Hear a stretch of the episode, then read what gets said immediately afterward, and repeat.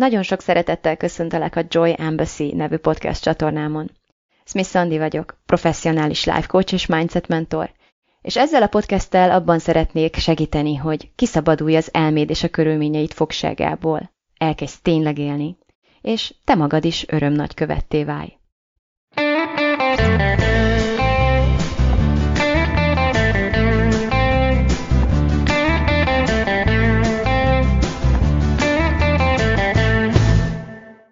Sziasztok! Um, egy olyan témát hagytam az év végére, erre az utolsó alkalomra, ami, amivel egész évben foglalkoztam. Igazából uh, visszatérő módon, tehát uh, újra és újra felbukkanó gondolati síkon, ez uh, már elég régóta benne van a tudatomban, hogy ezzel foglalkozunk, hogy ezzel erről gondolkodjunk egy picit, de hogy aktívan szembenézek ezzel a témakörrel, és célomul tőzzem ki azt, hogy, hogy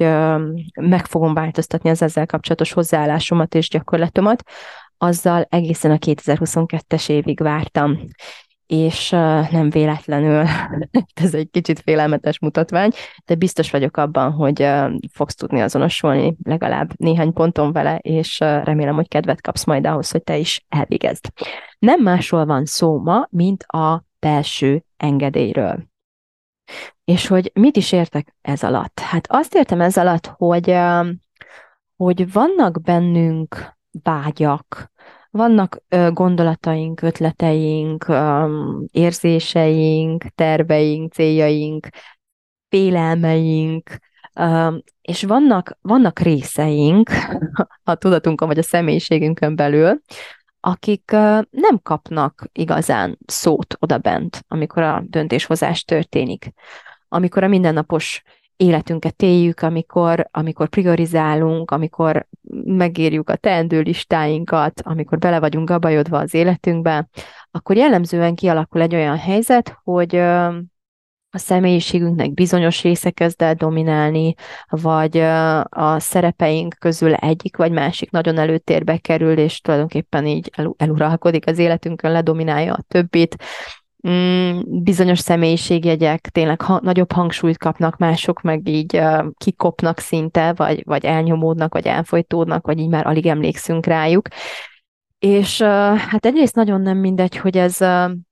mennyire organikus, tehát természetes módon zajlik, illetőleg mennyire erőszakos beavatkozások közepette, mert ez elég gyakran meg szokott esni, akár, akár egy megváltozott körülmény, akár tehát bármilyen hatása is, de időnként előfordul, hogy egy-egy én részünk nem természetes halált hal, hogy így fogalmazzam ezt a dolgot, mert hogy, hogy, hogy, tehát, hogy mindenkinek vannak korszakai, ugyebár, szóval, hogy nem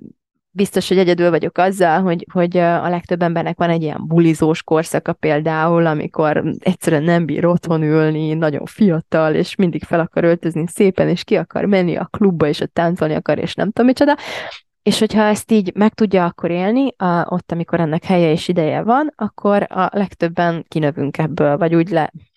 kifáradunk, vagy úgy elmúlik. Tehát tényleg elmúlik, ki lesz élve ez a korszak, ennek a korszaknak az energiája, az indítatásai, a,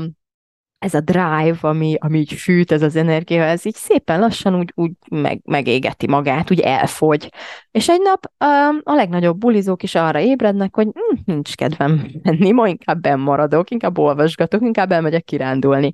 Tehát ez az ilyen esetekben, tudom, hogy a te, te életedben is voltak korszakok, amiket ilyen természetes módon temettél el, úgymond. Ez, itt, itt nincsen nagy törés, itt nincsen senki elnyomva, elfolytva, itt volt egy energia, volt egy, egy korszaknak a, a, a domináns életérzése, egy vágy, vagy több vágy is, ami akkor és ott, amikor neki helye és ideje volt,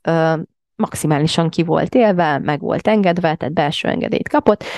és akkor így addig, addig tudott ez dominálni, vagy akar dominálni, amíg egyszerűen elfogyott. Ebben. És ez, ez egy nagyon-nagyon szép és nagyon egészséges dolog. És hogy több ilyen korszakunk van, tehát több ilyen fellángolásunk van, több ilyen, több ilyen indítatásért, több ilyen ötletszerű, ilyen szenvedélyek, így rácuppanunk dolgokra, kicsit olyan, mint a szerelem, csak nem mindig egy személyre irányul, hanem van, amikor egy hobbira, van, amikor egy munkára, van, amikor bármire, tehát valami, amire így, így szenvedélyesen rácuppanunk, kapunk rá engedélyt, egy ideig szinte az egész életünket ezt tölti ki, és aztán meg már nem. És így magától bekövetkeznek ezek a dolgok. No, hát ez egy szép dolog, amikor természetes halált vannak, úgymond az én részeink, de nem mindig ez történik. Hanem nagyon gyakran az történik, hogy,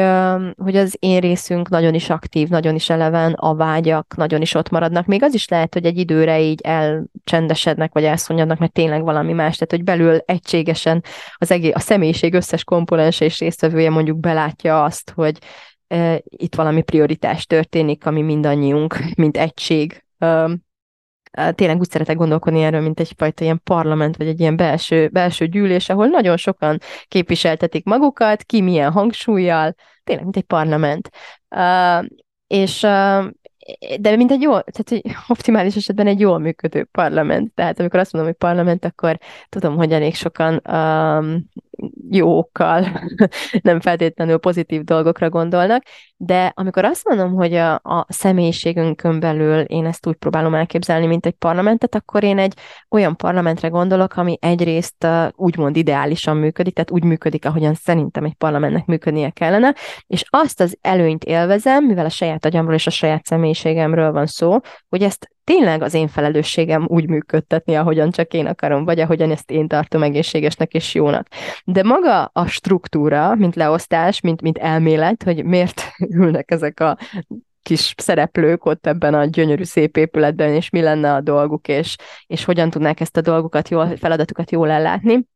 az elméletben egyébként akkor is jól hangzik, hogyha a gyakorlatban, a, a politikai életben ez nem mindig valósul meg, de ebben a podcastben nem politizálunk, hanem visszatérünk a személyiség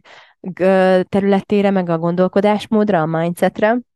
és akkor visszatérnék oda, hogy vannak ezek a szereplők, ugyebár oda bent van, aki nagyon-nagyon sok nagy súlyjal van ott jelen, és képviseltetheti magát, van, akinek csak egy kis aprócska hangja van, de egészséges esetben mindenki elmondhatja, és olyan döntés születik, ami, ami így a nagy közös egységnek igazából nem csak hogy a legjobb, hanem, hanem egy teljes belső egyetértés születik arról, hogy itt és most ez a, ez a legjobb, ez a, ez a helyes lépés. Ez uh, nem szokott így megvalósulni, és nem csak, hogy nem mindig valósul így meg, hanem a, a, a rosszabbik ebben az, hogy úgy nem szokott mindig megvalósulni, hogy nem veszük észre. Tehát egyáltalán nem is tudunk arról, hogy bennünk több hang van, több vágy van, e, belső konfliktusaink vannak igazából azt illetően, hogy mit akarok és milyen sorrendben akarom. Nem választom igazából. Ó, oh, basszus, ebben mindig belecsavarodok. Ki is kapcsolnom, de most visszakapcsoltam. Remélem hallatszom. Ja, tehát, hogy Um, hogy ki milyen súlyjal, igen, ott tartottam, hogy ki hogyan van benne, és hogy ezt mennyire fontos így észrevennünk, hogy mi történik, mi zajlik bennünk, ki mit akar oda bent, és nem, hogy megijedjünk attól, hogy, hogy nincs teljes belső egyetértés, hanem alapvetően megérteni azt, hogy ez a normális. Ez a parlamentben is pont így lenne. Tehát az a világ legnormálisabb dolga, hogy minden kis részecskénk, mint ahogy a világban minden ember is, a saját perspektívájából, a saját szempontjából nézi a világot, a saját szempontjából nézi azt, hogy neki, hogy ő mire vágyik, hogy neki mi lenne a jó, és az, amit az elméd akar, az nem mindig ugyanaz, mint amit a tested akar, amire a tested vágyna, és amire a tested vágyna, az nem mindig pár sokkal közelebb áll ahhoz, amire mondjuk a lelked vágyna adott esetben, és uh, akkor nem kezdtünk még tényleg abba belemenni, hogy, hogy mit akar a benned lévő gyermek, mit akar a benned lévő ilyen világmegváltó hős, aki ilyen ambiciózus, mit akar az, aki, aki a saját ambícióit akarja önmagában megtapasztalni, saját erejét akarja megtapasztalni benned, ezzel szemben mit akar az az éned, aki kapcsolódni szeretne a világgal, és szolgálni szeretné a világot a legjobb tudása szerint. Tehát, hogy ők így, így különböző szereplők, és értelemszerűen nem ugyanazt akarják. Aki szolgálni akar, és kimenni a világba, és nem tudom, nagy dolgokat végrehajtani, az nagyon fogja idegesíteni a benned lakó gyerek, amikor az a gyerek meg csak pókerezni akar, meg játszani akar, meg, meg uh, ugrabugrálni szeretne, vagy, vagy filmeket akar nézni egész nap. Tehát, hogy, hogy okvetlenül, elkerülhetetlenül létre fognak jönni bizonyos konfliktusok. Na, de hogyha nem tudunk ezekről a konfliktusokról, nem veszük észre, hogy mi történik, hogyha nem veszük azt észre, hogy, uh, hogy mi mivel van bennünk konfliktusban, mi okozza tulajdonképpen ezeket a konfliktusokat, akkor általában csak a tüneteit fogjuk készíteni mindennek a felszínen, és ezek a tünetek az elején nagyon um, ilyen gyengédek tudnak lenni, tehát nem annyira feltűnnek, vagy nem biztos, hogy össze tudjuk kötni, hogy uh, azzal, hogy tulajdonképpen mi is, mi is okozza ezeket a tüneteket, de aztán elkezdenek ám felerősödni, és, és egyre fájdalmasabbá, sőt, akár károssá, veszélyessé, akár az egészségünket károsítóvá is tudnak válni, vagy nagyon extrém módokon tudnak megnyilvánulni. Szeretnék személyes példákat is mutatni erre, hogy mi történik akkor, amikor nem adunk belső engedélyt, de igen, van itt egy, van itt egy struktúrám, elmondom, hogy milyen pontok mentén akartam uh, haladni. Tehát az első az, amit szerintem érdemes tudatosítanunk, hogy mire nem adunk uh, magunknak belső engedélyt. Mi az, ami beleesett ebbe a kategóriába? Hát, amint említettem, vannak ezek az teljes én részeinket el tudjuk nyomni. Tehát akár a, a belső gyerek az egy ilyen klasszikus elnyomott szereplő sajnos sokak életében, hogy annyira felnőttek leszünk, meg annyira komolyak leszünk, meg annyira felelősségtudóak leszünk, hogy, hogy nem marad már időnk, energiánk, sőt, tehát hogy nem is gond, eszünkbe se jut, úgy kiszorul a tudatunkból az, hogy, hogy régen több volt az öröm, több volt a móka, több volt a bolondozás, több volt a nevetés, valahogy úgy ránk sül szerepként ez az autoriter felnőtt, nagyon kompetens figura, és ilyenkor a belső gyermekünk oda bent haldokolni kezd, már pedig ő nem egy olyan szereplője a legtöbb személyiségnek, aki, aki természetes halállal végleg kicsekkol, amikor e, véget ért az ő ideje, hanem ő mindig ott kellene legyen bennünk, ott is van egyébként, és mindig nagyon aktívan próbál bennünket arra emlékeztetni, hogy, hogy hogyan lenne jó élni, tehát hogy volt, hogy volt ez jó, hogy lenne mókás, hogyan lenne bennünk több élet, mik voltak a gyerekkori vágyaink, mik, mik volnának a... Tehát, hogy, hogy ő ilyen idealista, ő ilyen hozza ezt a gyermeki lendületet, ezt a lelkesedést, ezt a, ezt a felhőtlen örömöt, ezt a rácsodálkozást. Csomó olyan dolgot, ami nélkül egy ideig, óráig meg lehet próbálni élni, de de egy idő után már az lesz az ennek a megélése, hogy nem érdemes. Tehát, hogy, hogy, hogy valami nagyon, de nagyon, de nagyon elveszett, valami nagyon, de nagyon, de nagyon hiányzik,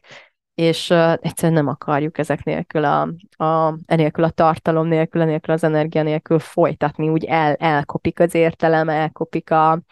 a, az életerő tulajdonképpen egy olyan élet mögül, ahol a belső gyermek nagyon háttérbe szorul, vagy nagyon el van folytva. Tehát el tudunk folytani, vagy, vagy, vagy ez a belső engedély, ez kiterjedhet a bizonyos én részeinkre, ahogy említettem, és ezeknek az én részeinknek különböző vágyai vannak. Uh, egységesen úgy is kezelhetjük őket, hogy vannak bizonyos vágyaink, amelyekre nemet mondunk, de olyan szinten nemet mondunk, hogy még csak meg se akarjuk hallani. Tehát ha csak egy picit így, így felbukkana, lehet, hogy, so, lehet, hogy nem is tudsz róla, hogy vágysz rá, mert annyira kívül esik a komfortzónádon, meg a, az értékrendszereden, meg uh, annyi ítéletet uh, kondicionáltak beléd, vagy kondicionáltál magadba már a témakörrel kapcsolatosan is, hogy egyébként lehet, hogy ha megengednéd magadnak, hogy, hogy megvizsgáld, hogy közelebb menj hozzá, hogy megkóstolt, hogy kipróbáld, akkor, akkor totál imádnád, de a közelébe se kerülsz. Most nem konkrét dolgokról akarok beszélni, mindenki gondoljon arra, amire szeretne,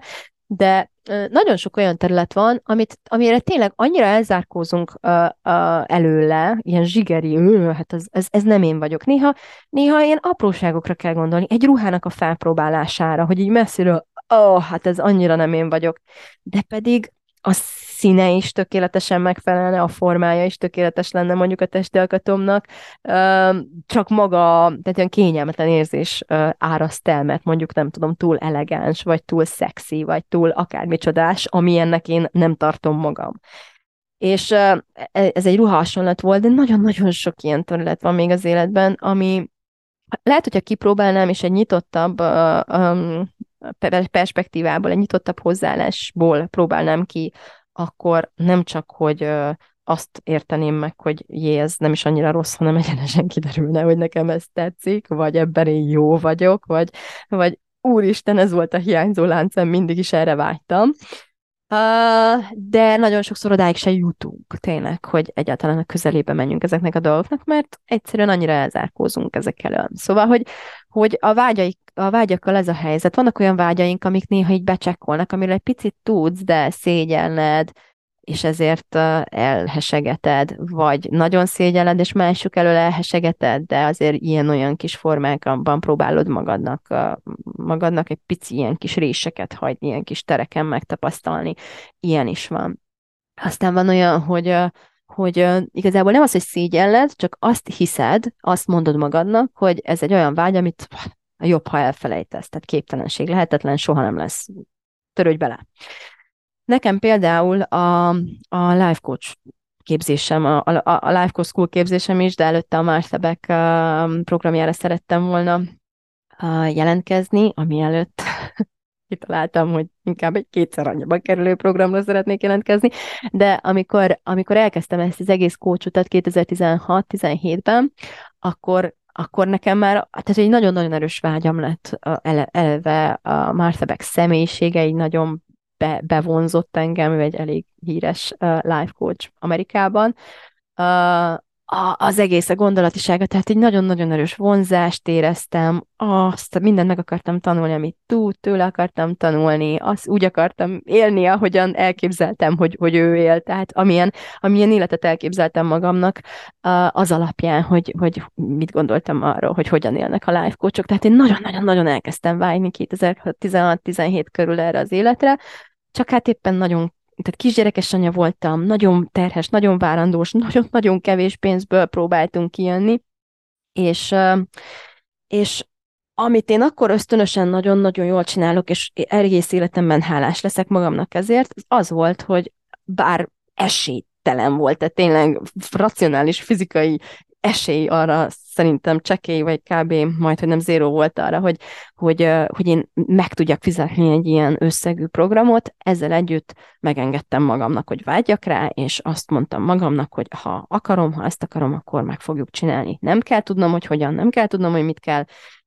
mennyi időbe fog telni, és hogy pontosan hogy fogom elérni, de me- belső engedélyt adtam magamnak vágyni erre a dologra, és ennek a belső engedélynek köszönhetem tulajdonképpen jelen pillanatban az egész életemet, az egzisztenciámat, a karrieremet, a, a, a mindent, ami, ami, amire büszke vagyok, vagy amit szeretek, vagy ami, amit, amit élvezek az életemben. Ez az egyik része, és a másik az, hogy nap mint nap hány levelet kapok, hány visszajelzést kapok, hány, hány hány bizonyítéka van annak, hogy,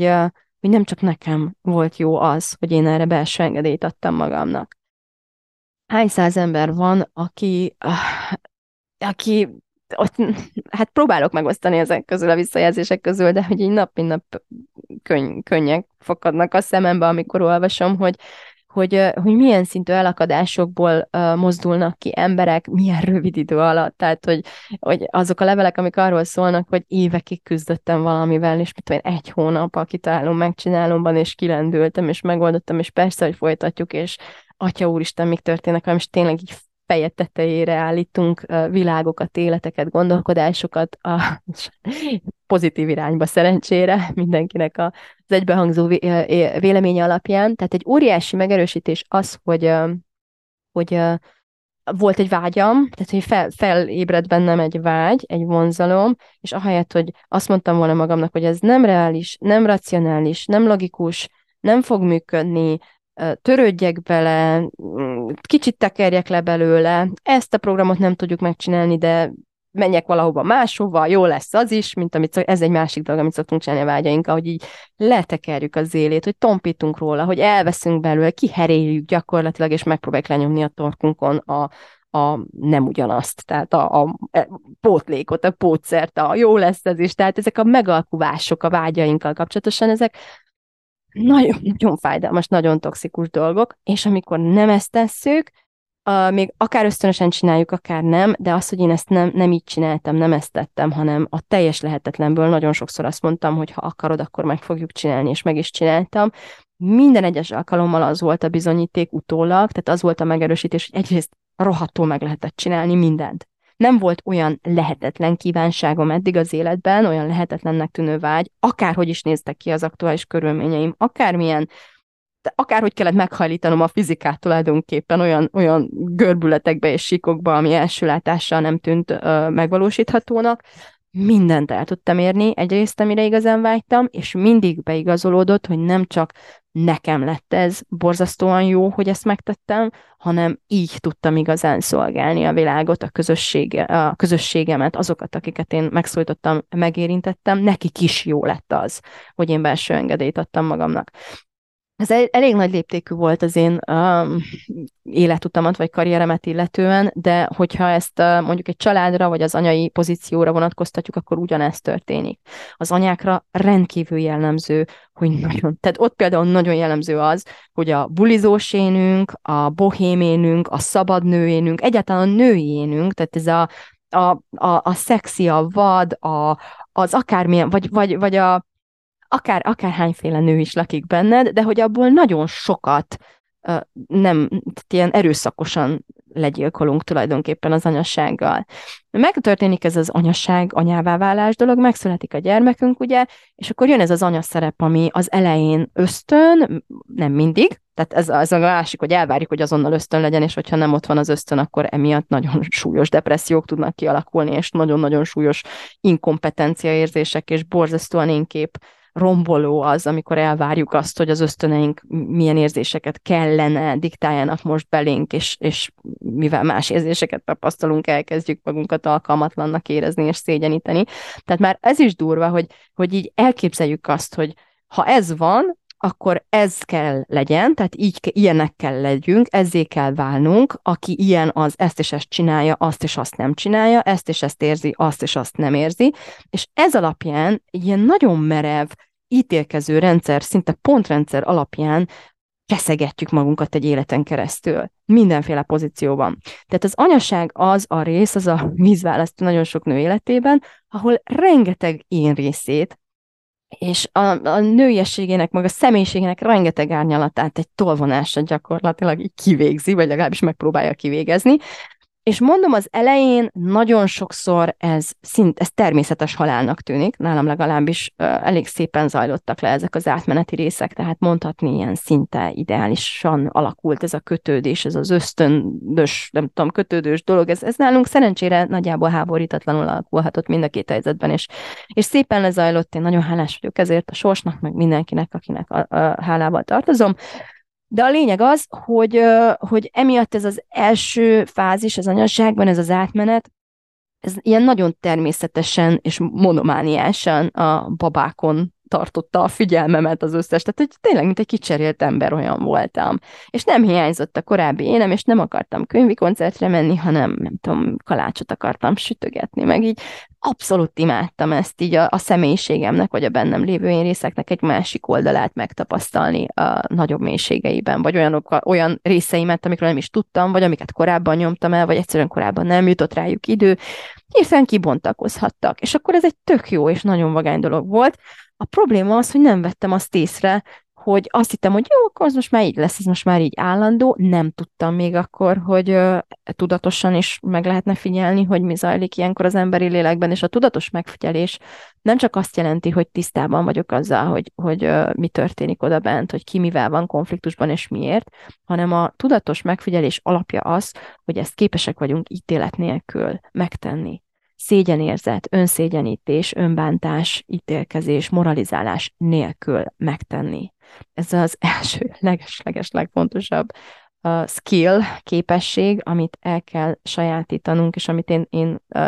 folyamatosan ezt tanítom a programjaimban, aki találom megcsinálom, hogy nagyon-nagyon sok technikánk van, nagyon sok eszközünk van, nagyon egyszerűek ezek az eszközök, de amíg ezt az egyet nem tanuljuk meg, ezt az első lépést nem lépjük meg, addig nem fogunk hozzáférni a saját agyunkhoz, mert a saját agyunk bujkálni fog előlünk. Miért? Azért, mert elítéljük, és amikor elítéljük, akkor szégyenkezik. És a szégyen olyan érzés az emberi agynak, ezt kimutatták,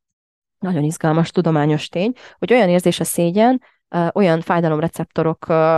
gyulladnak ki, tehát aktiválódnak, mint amikor égési sérülés, tehát égési baleset ér az égési fájdalom meghegyezik a szégyenérzettel. Na most idegsejt, szint, idegsejt szinten, idegsejt logikával, ha én neked megmutatok valamit, és utána egyből azt érzem, hogy le vagyok forrázva, tudod mit? Akkor nem mutatom meg, meg. Ezt csinálja az agyunk, mert elbújtatom, eltrükközöm, elrejtem a tudatod mélyébe, elkábítalak, eltalálom a figyelmedet, valamit fogok csinálni, csak ne öntsd megint azt a savat a nyakamba, amit a múltkor is. Na, hát ez szokott történni, és anya, anyaként hát hány elképzelésünk, elvárásunk van, és nem tehetünk róla egyébként anyaként, ha már itt, tesz, itt tartunk, mert, mert az egész világnak a történelmi szinten, generációs szinten, társadalmi szinten hány elvárása van, milyen, milyen szilárd elképzelése van arról, hogy milyennek kell lenni egy anyának, nem? Hát ki ne tudná? az egy dolog, hogy 50 millióféle dolognak, és ebből 25 millió a másik szöges ellenkezője, de mindannyian pontosan tudni véljük, hogy milyennek kell lenni egy anyának, és milyennek nem szabad lenni egy anyának. Milyen egy jó anya, milyen egy rossz anya, és milyen azt nem, nem is tudjuk, hogy miért nevezi magát anyának. Tehát, hogy hány, hány keserű, marodosó, szégyenítő, guztustalan, tök, tehát ilyen egy nagyon ítélkező, uh, igazságtalan megítélés van az anyák felé, elvárás van az anyák felé, és hát ember legyen a talpán, de szerintem olyan nincs, aki ezektől mentesül, olyan van esetleg, aki annyira nagyon-nagyon sokat dolgozott rajt magán, meg annyira jók az eszközei, hogy tulajdonképpen tudja ezeket tudatosítani, és mint egy kert, amit folyamatosan gyomlálni kell, ezt a munkát elvégezzük magunkban, ezt meg tudjuk csinálni, de nem mentesülünk. Tehát internalizáljuk, meg elhisszük, belénk kondicionálódnak ezek az elvárások, és hát nagyon sokat tudjuk bántani magunkat ezzel anyaként, és nagyon, nagyon azt eredményezi ez, hogy egyre jobban elfolytunk olyan részeinket, amelyekről azt hisszük, hogy egyszerűen nem fér bele az anyaságba, vagy az anyai, a jó anyai elvárásainkkal, morális rendszerünkkel, vagy akármilyen rendszerünkkel egyszerűen nem összeegyeztethetőek. Ja, Úgyhogy ennyit a hirtelen a vágyakról, ők azok, akik általában áldozatául esnek ennek az belső engedélyosztásnak, de van olyan is, hogy a gondolatok, ezt egy kicsit kitértem rá, de most még egyszer meg, megemlíteném, hogy vannak olyan gondolataink, amiket nem akarunk gondolni, nem merünk gondolni. Vagy azért, mert van mondjuk egy ilyen hiedelmünk, hogy Istenem, erre nem merek gondolni, mert a félelmeim azonnal puf, lecsapnak rám az égről, égből, vannak ilyen spirituális tanok, amik ezt, ezt sajnos, vagy nem sajnos, nem tudom. Tehát, hogy, hogy van, aki hisz ebben, én, én nem tartom személy szerint hasznosnak uh, hinni abban, hogy, hogy nem vizsgálhatom meg a félelmeimet, mert amint megnézem a félelmemet, egyszer csak nagyon energiát adok neki, és puf, egyszer, az, egyszer csak a félelmem ott van előttem, és akkor ez hiszem, ez hülyeség. Tehát nem hiszem, hogy így működik, de no offense, tehát nem mintha ítélkezni szeretnék, bár ez most az volt. A lényeg az, hogy magam, a magam gondolat menetében nem illik az bele, hogy én ne, hogy én ne, hogy nekem bármilyen gondolatomtól félnem kellene, bármilyen gondolatomat félnem, vagy szégyelnem kellene kimondani, felismerni, megvizsgálni. És ehhez arra van szükség, hogy elő, eleve arra a képességre, hogy ne azonosuljak a gondolataimmal. Tehát ne gondoljam azt, hogy ha én ezt gondolom, akkor az azt jelenti, hogy, és valami elmarasztaló. Pont az imént kócsoltam valakit a csoportunkban, akinek az volt a következtetése, ha én tényleg ezt gondolom, akkor én hülye vagyok. És ráadásul hülyének, a, a hülyeségről meg azt gondolom, hogy hát az biztos nem vagyok. Tehát az annyira borzalmas, szégyelni való, rettenetes dolog, na az nem, azt nem. Ez az egyik. Vagy hogyha én azt gondolom, akkor, akkor én rossz ember vagyok. Vagy ha én ezt gondolom, akkor azt azért nem gondolhatom, mert úristen, akkor az teljesülni fog az életembe. Tehát bármilyen érvet is hoz fel az elméd amellett, hogy valamit miért nem kellene gondolnod, vagy miért nem lenne szabad gondolnod, azt szeretném javasolni, hogy mosolyogj egyet, és nagyvonalúan vesd el ezt az érvelést, és mondd ezt az elmédnek, hogy kedves elmém, nálunk a demokrácia van ideben, nálunk, tehát szabad, egyfajta liberális rendszerben mozognak a dolgok az agyunkban olyan értelemben, hogy mindenki szót kaphat, mindenki elmondhatja a sajátját, mert ha nem ezt tesszük, akkor csak bujkálni kezdenek. Tehát azzal nem fogsz megszüntetni egy gondolatot, vagy egy, nem fogsz likvidálni egy, egy parlamenttagot, hogy, hogy nem adsz neki szót, hanem csak elhallgattatod, és minél jobban elhallgattatod, mi történik, annál nagyobb lesz a feszültség, annál nagyobb lesz a, a belső ellenállás, annál nagyobb lesz a sok-sok sűrűsödő rossz energia oda bent körülötted. nem elnyomunk, nem elfolytunk, nem belefolytunk, nem gyilkolunk, nem erőszakoskodunk, ez erőszak, akár a külső világban történik, akár magadon belül, hanem mi lenne, ha nem félnénk bármit gondolni, és aztán megnézni, hogy mit gondoltunk. Tehát a legfontosabb skill ez tényleg az, hogy, hogy én gondolhatok bármit, és az nem jelent rólam személyesen semmit, ami, ami elmarasztaló. Mert nem attól, hogy valami me- megfordul a fejemben, még nem biztos, hogy igaz, uh, attól még nem biztos, hogy hiszek benne, attól még nem biztos, hogy hinni akarok benne, attól még nem biztos, hogy tényleg úgy gondolom, attól még nem biztos, hogy, hogy bármit fogok kezdeni azzal, hogy volt egy ilyen gondolat a fejemben, tehát, hogy ez, ez még, még nagyon kevés, hogy van egy, hogy a, hogy a gondolat, tehát az elme gondolatokat gyárt, jó? Induljunk ki ebből. Sőt, szerintem az elme sokszor teljesen kontrollálhatatlanul uh, számunkra Számunkra abszolút kontrollálhatatlanul gyártja ezeket a gondolatokat. Nem tehetünk arról, hogy miért gondoljuk azt, amit gondolunk. Tudjátok, ki tehet róla? Egyrészt az evolúció, tehát az egynek, agynak a sajátos ö, beállítottsága, másrészt a szüleid, a társadalom, ami körülvett téged, amikor, tehát hogy amit belét kondicionáltak, a gyerekkorod, azt tehet róla, hogy most mit gondolsz, és most is uh, igazából egyfajta rögzült gondolkodási struktúra. Na ez az, ami felelőssé tehető azért, hogy az agyad milyen gondolatokat uh, gyárt rendszeresen. Én szeretek úgy gondolkodni az agyról, ez egy kicsit extrém lesz, mint a gyomromról. Hogy a gyomor beveszi a, a kaját, és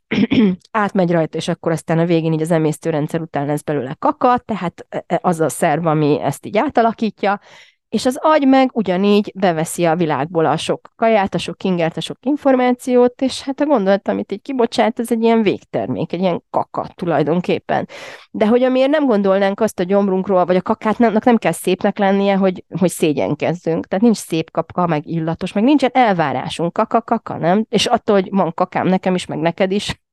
tudom, hogy ez egy kicsit extrém, de, de szerintem az, hogy ilyen játékosan gondolkodunk erről, ez segíteni fog majd emlékezni, amikor legközelebb szégyenkezel egy gondolatod miatt, hogy az agy gondolatokat gyárt, a gyomrod és emésztőrendszered meg kakát gyárt, és, és ez egy végtermék, és, és lehet, hogy van amelyik egészségesebbnek tűnik, és van amelyik kevésbé, de mindegyik egészséges olyan értelemben, hogy ez a dolga ennek a szervnek, hogy ilyeneket készítsen el. Most pont ez az, hogy mi nem vagyunk ez a végtermék, mi nem a gondolataink vagyunk és nem vagyunk felelősek azért, hogy milyen gondolat jön ki éppen akkor. Jó, hát persze fogyaszthatunk egészségesebb ételeket, és akkor szebb lesz a kaka, vagy fogyaszthatunk egészségesebb tartalmakat, és akkor egészségesebb gondolataink lesznek. Tehát tehetünk sokat azért, hogy, hogy e, támogatóbb vagy pozitívabb gondolataink legyenek, de nem feltétlenül az az elvárás, hogy minden gondolatom száz százalék, sőt, ez egy nagyon káros, toxikus elvárás lenne, hogy minden gondolatom száz százalékig pozitív legyen, hanem, hanem csak az, hogy, hogy legyek tisztában azzal, hogy hogy vagyok éppen. Tehát rá tudjak nézni, hogy ha, ha baj van, akkor be tudjak avatkozni, ha minden rendben van, akkor meg ne ítélkezzek már minden gondolatom felett. De amíg ezeket az ember nem tudja, amíg nincsenek erre eszközei, képességei, amíg ezt nem gyakorolta be, addig azt az első lépést nem tudja meglépni a valódi ismeret felé és a valódi önfejlesztés felé, amikor ítéletmentesek tudunk lenni és együttérzőek saját magunkkal. És egy másik nagyon durva dolog, ha már itt tartunk, akkor az, amikor nem adunk belső engedélyt bizonyos érzésekre. És ezt a múltban, nem olyan régen, a, a közelmúltban volt alkalmam megtapasztalni, konkrétan két érzéssel kapcsolatosan, a csalódottság és az önsajnálat, és a kettő nagyon összefügg nálam. Nem olyan régen volt élményem egy, tehát volt egy olyan élményem, hogy valami egy, egy csoporttal nagyon vártunk, ami elmaradt, és a csoportban mindenki egy kicsit csalódott volt, meg egy kicsit kifejezte a csalódottságát, de én nagyon csalódott voltam. Olyan nagyon csalódott lettem, hogy gyakorlatilag bőgtem, vagy öt órán keresztül, no, tudod, ilyen, brű, ilyen nagyon brühű bőgéssel, és nem is értettem, hogy mi a frász történik, hát figyeltem a gondolataimat közben, mert ez a munkám, tudom, hogy a, a, a csalódottságomat nem csak, hogy a gondolataim táplálták, nem csak, hogy a gondolataim okozták, de azok is táplálták. Tehát figyeltem, hogy az elmém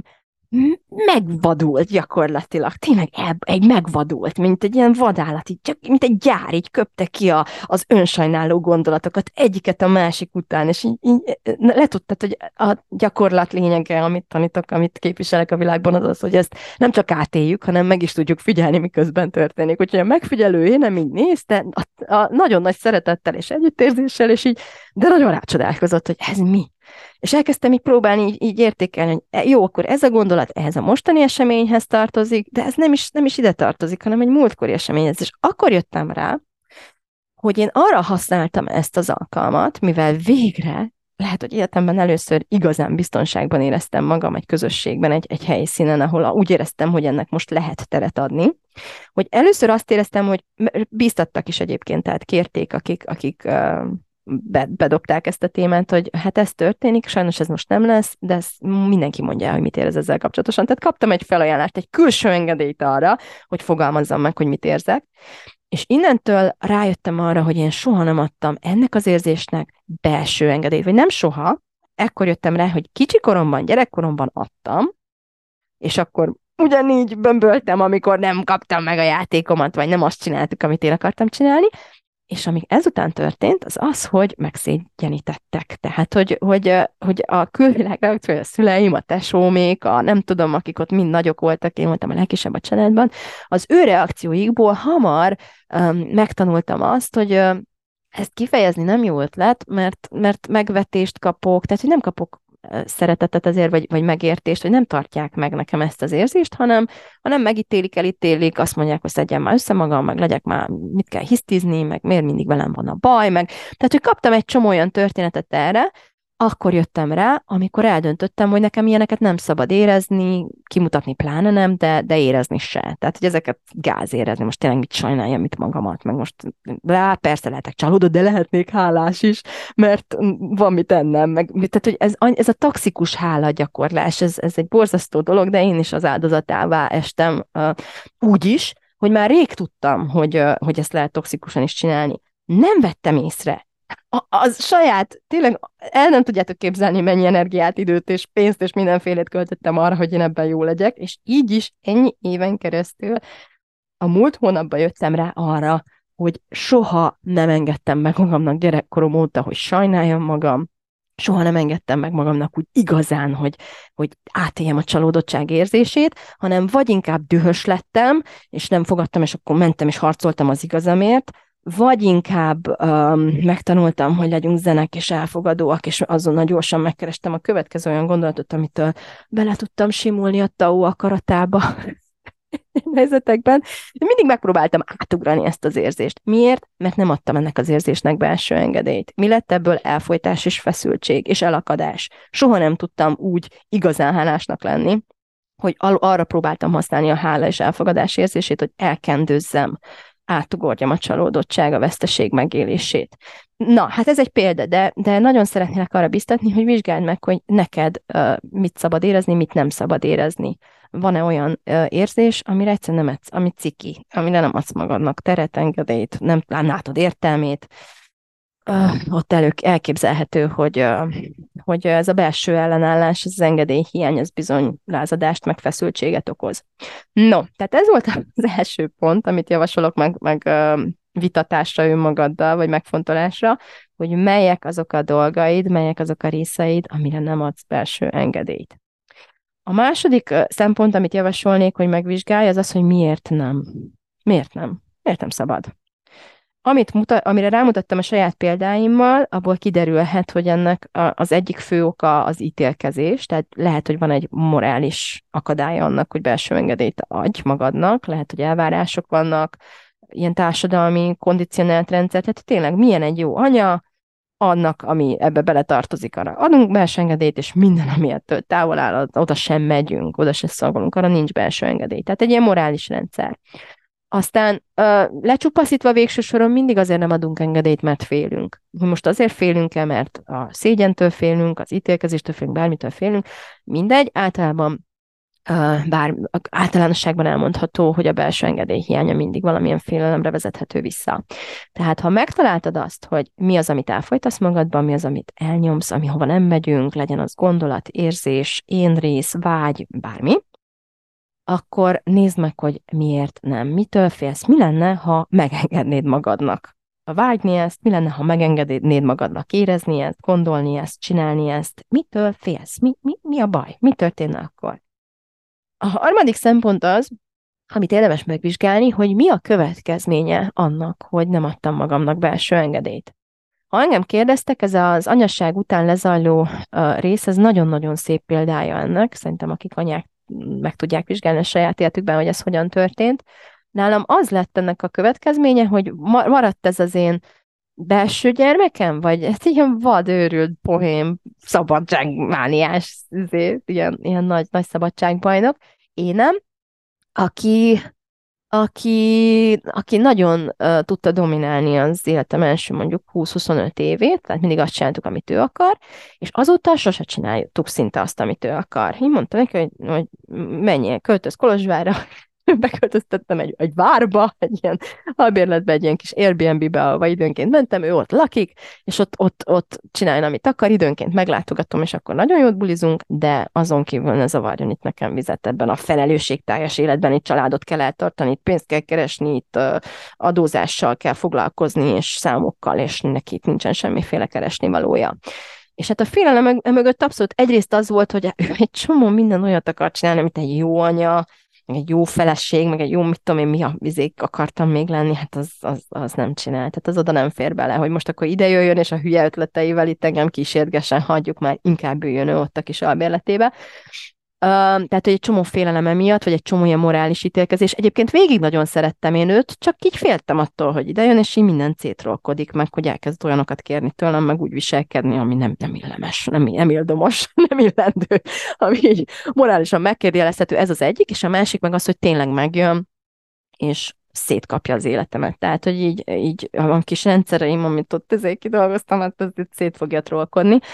És idén uh, szólalt egyébként meg bennem az igazság hangja, ami úgy, úgy, úgy megkérdezte tőlem, hogy de úgy egyébként én emlékszem őre? Tehát, hogy milyen volt úgy élni, hogy ő volt a, a főnök. És na, emlékszem, hát buli volt, meg jó volt, meg minden. És akkor én megkérdeztem magam, hogy de nem úgy volt, hogy azért a vizsgákat is úgy közben letettem, meg hogy azért úgy leállam vizsgáztam, meg lehet egyetemi diplomám, meg, meg tehát, hogy úgy bementem, meg ott voltam, meg kitöltöttem, meg megbeszéltem, meg megvettem a jegyet, meg felszálltam a gépre időbe, tehát hogy úgy, mintha funkcionált volna egyébként ez a lény. És ez is egy fontos felismerés volt, hogy hoppá, jé, tényleg, tehát hogy lehet, hogy, lehet, hogy igazságtalan e, ennyire, ennyire elmarasztalni őt, vagy lehet, hogy igazságtalan és megalapozatlan az, hogy ennyire félünk bizonyos részeinktől, hogy ennyire, ennyire el akarjuk őket rejteni, vagy temetni magunkban. Minden esetre idén őt ö, abszolút így ö, kiszabadítottam onnan, meg hazahoztam már, mint az új otthonomba, ami nem olyan új, már tizen nem tudom hány éve élek Budapesten. Elkezdtem így integrálni a saját életembe, a, meghallani, amit ő akar, az, a hülye ötleteit befoglalni, megvenni a jegyeket, elmenni a programokra, felhívni az embereket, akikkel találkozni akart, szóval, hogy egy csomó ötletét meghallgattam, és meg is csináltam, és hát mi lett belőlem? Még mindig élek, még mindig nem mentünk teljesen csődbe, még nem, még nem szakadt teljesen szét az életem, és hát sokkal bulisabb év volt, azt, azt el kell ismernem. És és nem csak az, hogy jobb év volt, tehát, hogy így izgalmasabb, az egyik legfontosabb ebben az egészben, hogy igazabb év volt, ez az egyik, ami, ami nagyon fontos. És a másik, amit ki szeretnék emelni, az az, hogy mondom, amíg a természetes uh, dominanciája egy szerepkörnek uh, tényleg organikus, tehát nincs mögötte elfolytás, nem is nincsenek vágyak, amiket elfolytanak, teljesen rendben van. De én azt vettem észre, hogy nagyon rég, sokáig csináltam azt a köztes létben, amíg még nem engedtem teret olyan dolgoknak, amik a tudatomban, a morális, akármilyen rendszeremben nem voltak összeegyeztethetőek az elképzeléseimmel, hogy olyan dac és lázadás történt ott, ami azt eredményezte, hogy a jelennel, tehát hogy mindig azt éreztem, hogy amit igazán szeretnék csinálni, azt nem csinálhatom, tehát hogy azt el kell felejteni, és minden, ami maradt, azt meg nem akarom csinálni. Tehát egy ellenállásba kerültem a jelennel, olyan érzés volt, mintha nem akarnék itt lenni, várom, hogy legyen már vége, ezt ilyen pótcselekvésekkel próbáltam skippelni, hogy vagy akkor olvasok, vagy, vagy először a telefonomat, vagy lehet, hogy kicsit gyorsítsuk már fel ezt a részt, mert hülyére unom, valahogy éljük túl ezt a napot, oh, Istenem, csak a hétvégéig, na, nem sokára megyek nyaralás, megyek Kolozsvárra, na már csak ezt az egy hónapot kell valahogy kibírni. Tehát a, a köztes idő az mindig ilyen, ilyen, nem tudom, így húztam, ilyen ellenállásba voltam vele, és anyaként ezt különösen észrevettem, hogy nagyon-nagyon sok része a napomnak azzal telik, hogy én nem akarok igazán ott lenni, ahol vagyok, nem akarom igazán azt csinálni, amit éppen csinálok,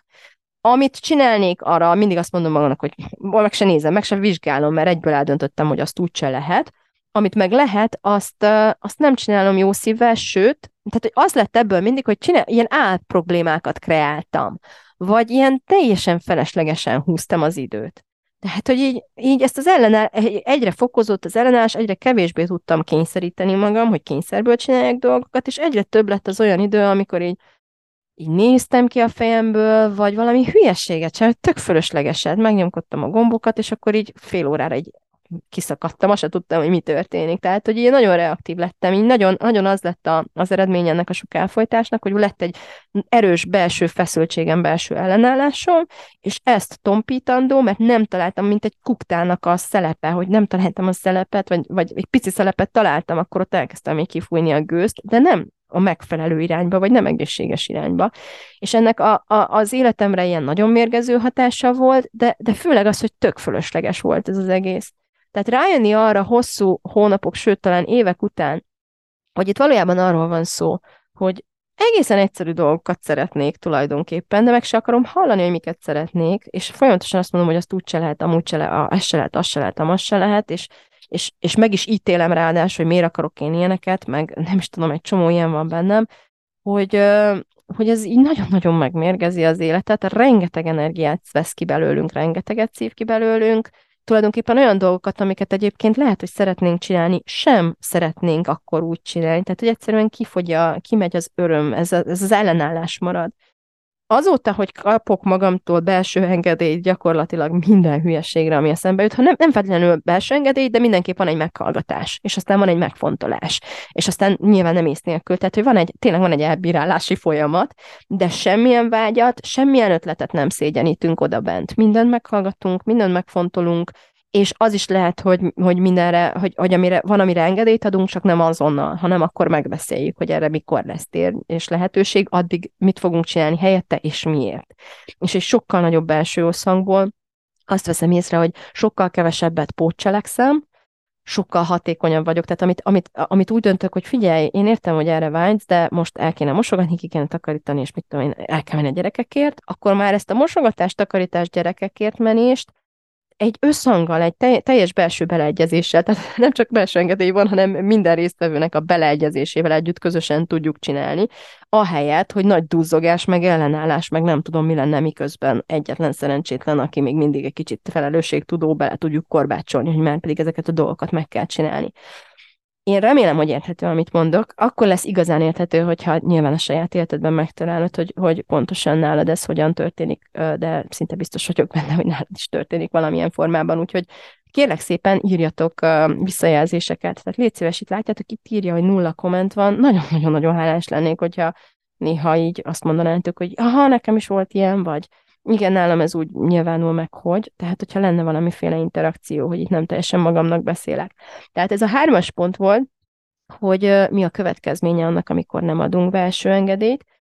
A négyes pont az a kérdés, hogy mi lenne, ha adnánk. Tehát játszol a gondolattal egy pillanatra, hogy, hogy megtetszett neked az, amit mondtam, lát, tetszik a bizonyíték, hogy né, elkezdtem belső engedélyt adni, egy éve úgy élek, hogy belső engedélyeket osztogatok magamnak, vagy legalábbis van egy ilyen meghallgatása minden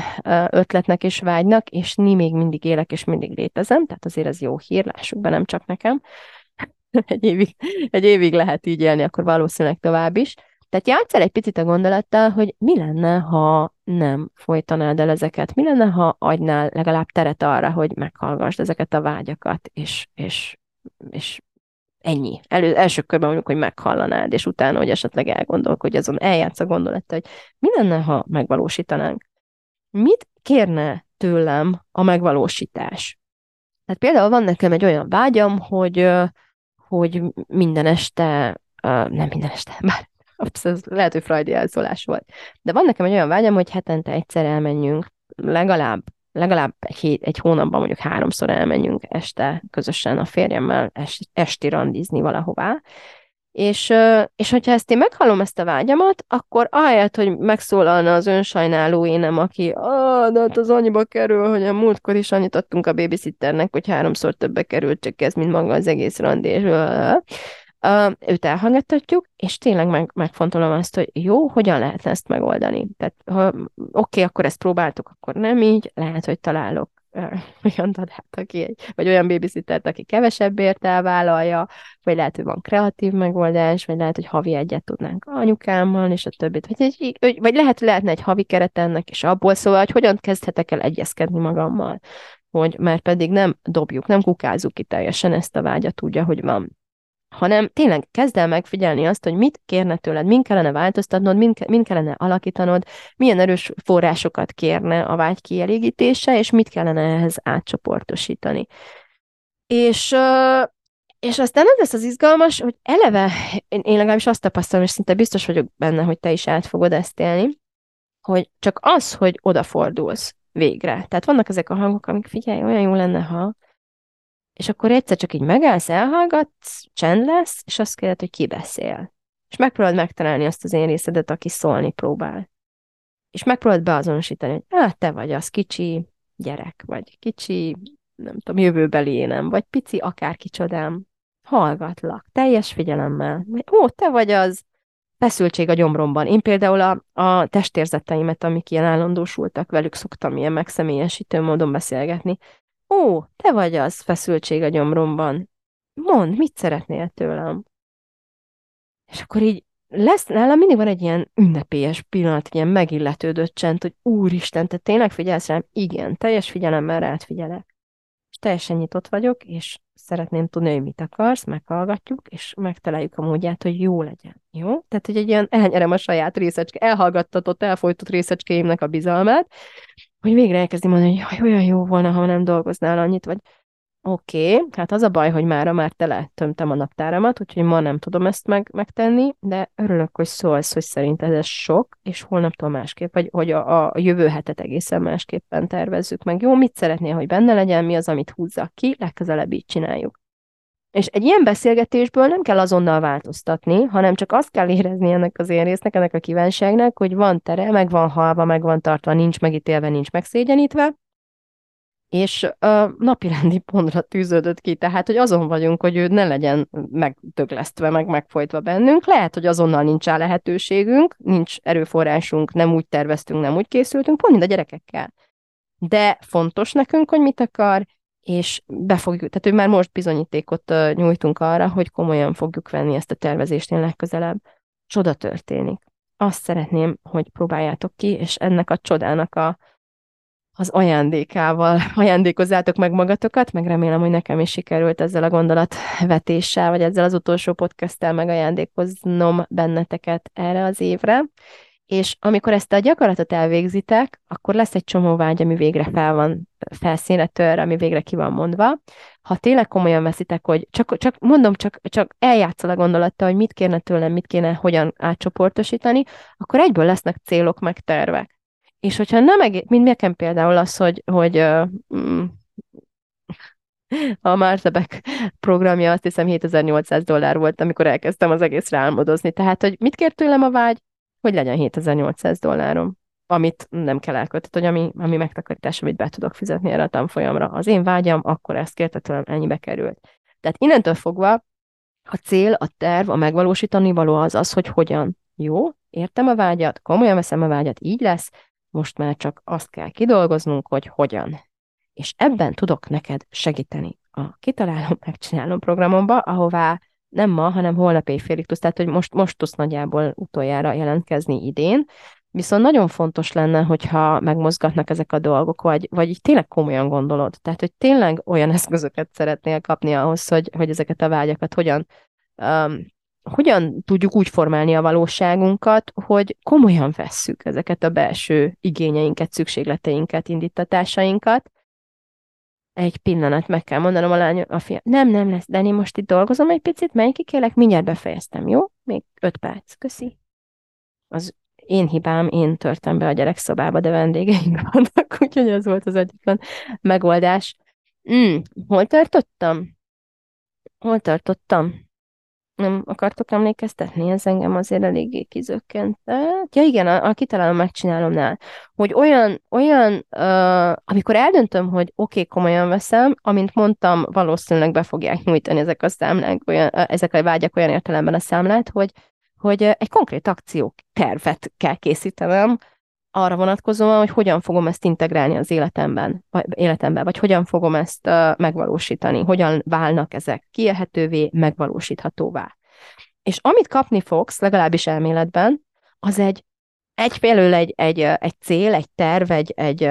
egy stratégia, egy akcióterv, és másfelől, amikor elkezdesz tényleg elindulni ezen az úton, akkor szinte garantálom, hogy azt, sőt, garantálom, hogy azt fogod tapasztalni, amit én is tapasztaltam, meg nagyon sok tagunk, aki ezen átmegy, hogy, hogy egy sokkal mozgalmasabb, lendületesebb, energizáltabb, izgalmasabb életed lesz. És sokkal inkább egységben leszel önmagaddal, amikor nem a vágyaid ellen dolgozol, és a rengeteg energiád nem arra megy el, hogy elkendőzd, elfolytsd azt, aki valójában vagy, ami okvetlenül egy hazug életet fog eredményezni, hanem arra megy el az energiát, hogy, hogy meghald ezeket a vágyakat, szükségleteket, igényeket, összehangold. Tehát nem azt mondom, hogy a moráloddal ellen, ellentétbe menj, hanem hogy legyél nyitott, tehát hangold össze a dolgokat, hozzá tudatos döntéseket, nem félelem alapú döntéseket,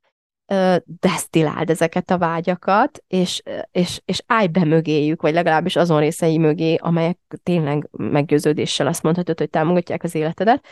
és amikor ezt elkezded csinálni, egyszerűen megváltozik az életed, kiragyog, kisüt a nap végre, minden más lesz. Higgyétek el, tényleg minden más lesz. Arról nem is beszélve, hogy, hogy hogy ez így kifele sugárzik, tehát minden kifele-befele teremt, és mindenki észre fogja venni, hogy te valami nagyon más üzemanyagra kapcsoltál nagyon másképp fog neked a pék kenyeret adni, a gyerekeid másképp néznek, másképp hallgatnak rád, minden megváltozik ettől a pillanattól, amikor ezt a, ezt a kapcsolót megtalálod, és át tudod kapcsolni. És hogy, ez, hogy ezt ne kelljen egyedül csinálnod, jelentkeznék, hogy nagyon szívesen támogatlak ebben, őszintén azt gondolom, hogy kompetens segítség vagyok ebben, az elméletben is nagyon profi vagyok, de mivel mondom, hogy az elmúlt évem igazából másról sem szólt, mint hogy a saját életemben ezeket tudatosan hangolgassam össze, mm, Hát kidolgoztam néhány olyan gyorsító sávot, vagy olyan technikát, amivel úgy érzem, azt gondolom, hogy nagyon könnyen meg tudjuk támogatni, akár fel is tudjuk gyorsítani a, a te folyamataidat is, hogyha hozzám fordulsz. Úgyhogy kitalálom, megcsinálom program, ha felkeltette az érdeklődésedet, de nem tudod, hogy hogy csatlakoz, vagy mi ez, vagy mit jelent, akkor írj nekem kérlek szépen akár egy e-mailt az andikukacmissandicoaching.com e-mail címre, akár itt a Facebookon, vagy Instagramon, vagy ahol szeretnél, és válaszolok, és segítelek, és segítek, és eligazítalak, és, és köszönöm szépen a mai figyelmet.